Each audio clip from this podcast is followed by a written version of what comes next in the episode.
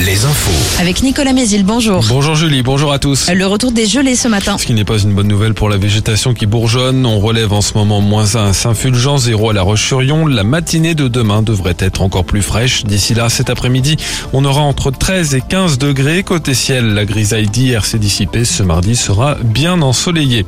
Les pêcheurs vendéens reprennent la mer. Ils ont levé hier leur mouvement de contestation entamé la semaine dernière. Ils se disent satisfaits des avancées obtenues sur la pêche de fond dans les aires marines protégées et la remise à plat du plan autour de la protection des dauphins.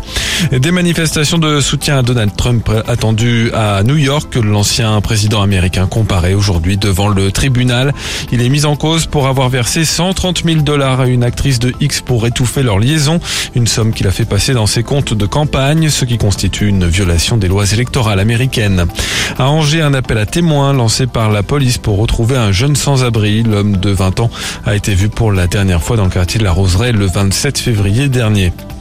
L'enquête pour agression sexuelle qui vise le désormais ancien président d'Angesco, Saïd Chaban, est close. Selon Ouest France, l'ordonnance de renvoi a été rendue vendredi.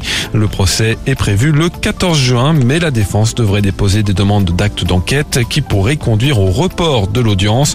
Huit femmes ont été identifiées comme plaignantes ou victimes dans ce dossier. Le feu vert préfectoral pour le projet de centre interrégional de tri des déchets recyclables Unitri. Il doit être implanté à la frontière entre Deux-Sèvres et Maine-et-Loire. La mise en service est attendue début 2025.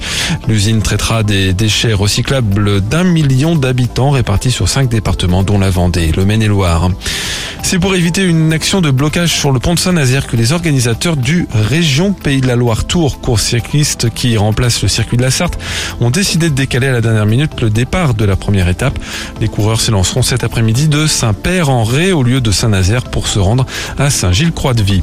En foot, entame de compétition réussie pour l'équipe de France féminine au mondial de Montaigu. Les Bleuettes ont battu le Mexique hier 6-0. Ce soir chez les garçons, la France affronte l'Arabie Saoudite au Poiré-sur-Vie. Et puis en basket de la Nationale 1 ce soir, Chaland reçoit Boulogne-sur-Mer.